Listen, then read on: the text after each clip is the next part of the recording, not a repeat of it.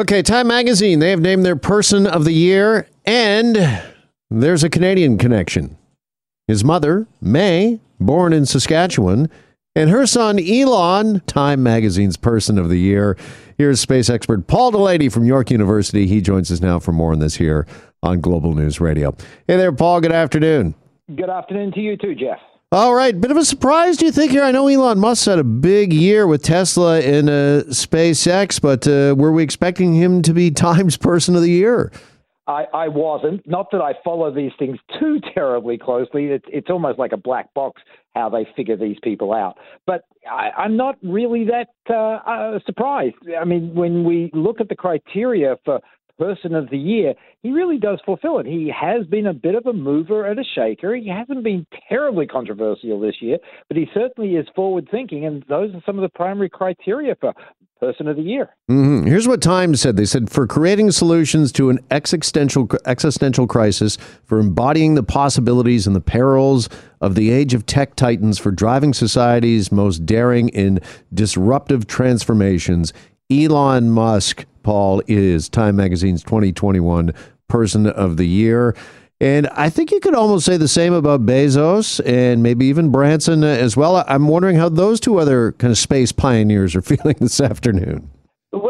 I, I think we've got to be fair and say it's not just the, the SpaceX connection for Elon. I mean, Tesla has really shaken up the uh, the car industry, has really pushed forward the idea of uh, electric vehicles and so on. And as much as I love his endeavors with SpaceX, and therefore by extension what Branson and Bezos have done, you've got to think that Elon is a more complete individual in this regard in terms of these transformative technologies. You know, uh, Branson and Bezos have certainly got their bit as far as uh, space tourism, space exploration, bringing that market to you and me. But Elon has gone more than just the space aspect of, of life, the universe, and everything.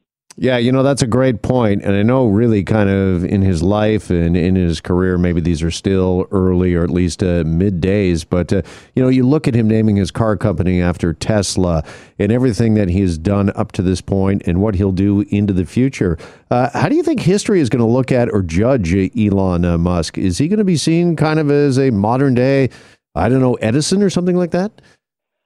He's certainly going to be viewed positively. I mean, you know, comparing him to Edison, hmm, that might be a bit of a stretch, but he's certainly, I mean, the, the vision that he's had, I mean, uh, all the way from trying to create pneumatic tubes for us flying around the underground of, of cities through to the electric vehicles on the surface of the Earth to you know becoming a multi-planetary species inhabiting Mars and giving NASA and amongst other the capabilities to go back to the moon.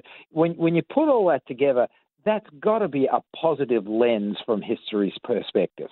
Absolutely. By the way, I just had somebody text me that Bezos uh, has uh, previously been, I believe, Time Magazine's uh, Person of the Year. So maybe it's just Richard Branson who's uh, standing there going, "Hey, what about me?" Over here. well, given the animosity between Bezos and Musk, I mean, I'm sure we'll see a tweet saying from Bezos soon enough that says, "Hey, I, I got there first. But, I mean, yeah, Amazon. I mean, I, I guess that's got to be transformative for the empire that that Bezos has built, and now, of course, Blue Origin. So, yeah, they're they're both peas in a pod in that regard, I guess. Absolutely. Here with our space expert, Paul Delaney. Paul, also this afternoon, wanted to talk to you about this uh, discovery that uh, apparently a planet 10 times the size of Jupiter has been uncovered. Uh, when uh, some experts say that uh, this planet shouldn't even exist. Well, the the the going uh, theories associated with planetary formation, and when we look at all the planets we've found, you know, we've had to modify our theories a lot over the last twenty to thirty years.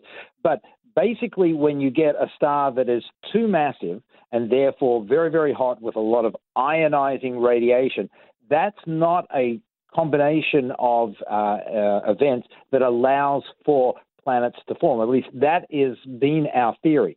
The fact that we've now found one, it, it's not so much that it's 10 times the mass of Jupiter, we've, we've found lots of those around the place, but the fact that it is around a very hot star, much hotter than our own star, is a very young star as well, that's the, the, the surprise. But this planet is a long way out. It, it's you know it's nearly ten times the distance Pluto is from our sun. Just to give people some perspective here, so it is a long way out. that probably has protected the planetary formation process from the, the real rigors and the harshness of the inner solar system of this parent star. Yeah, this planet's orbit apparently 100 times wider than Jupiter's and about 560 times wider than us here on Earth. And as you mentioned, uh, Paul, it is hot there. It's the hottest, most massive planet system uh, found to date, they believe. So, does that answer? I don't know about you, but my first question whenever I hear about a new planet, a new discovery is is it inhabitable? Is there life perhaps uh, out there? Does this answer that question? Uh, in this particular instance, I would think the answer is no. It's so far out. I mean, literally, it's like about a third of the way out to our nearest star. I mean, it's a long way from its parent star. And even though the parent star is very, very hot, this planetary surface is going to be very, very cool. Uh, we don't know a whole lot about this planet at this moment in time. Uh, interestingly enough, we actually had an optical detection all the way back in the year 2000, but we thought it was actually a spurious detection. And it was only a, a second look in 2019 that actually has found it and confirmed it to be a planet. So it is probably a gas giant, so 10 times the mass of Jupiter. That almost certainly classifies it as a gas giant. That by itself makes it, relatively speaking, uninhabitable, but so far from its parent star, it's going to be a cool place. So it's not much in the way of real estate for life, but the sheer fact that this planet has been able to form out there just underscores the ability of stellar systems to create planets in the most unlikely places, which pushes forward the idea that there's so many more planets out there than we even, you know, have already guessed at and that increases the possibilities of life, in my opinion. Well, that was my next question, Paul. Do you believe? Uh, I mean, obviously, scientists, those who study this sort of thing, uh, such as uh, yourself, that uh, we're just going to continue as our technology uh, continues to improve. We're just going to continue to discover more and more things we never knew existed out there in the solar system. Absolutely. Uh, you know, until 1995, we had speculated that uh, planets existed around other stars.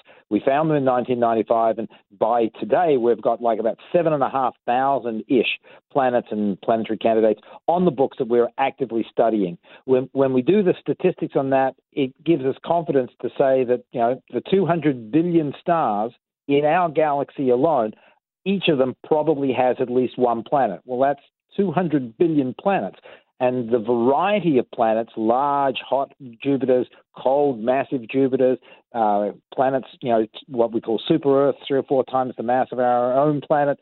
You know, there are so many variants of planets around so many different types of stars. The surprises just keep coming. So yeah, there's there's a lot more real estate for us to discover out there.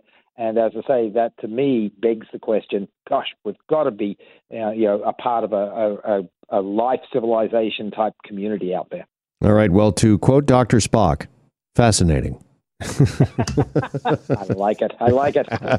Paul, pleasure as always. Thanks so much for your time this afternoon. Take care, Jeff. Bye. You too. Space expert from York University, Paul Delaney, with us. And we're back after these on Global News Radio.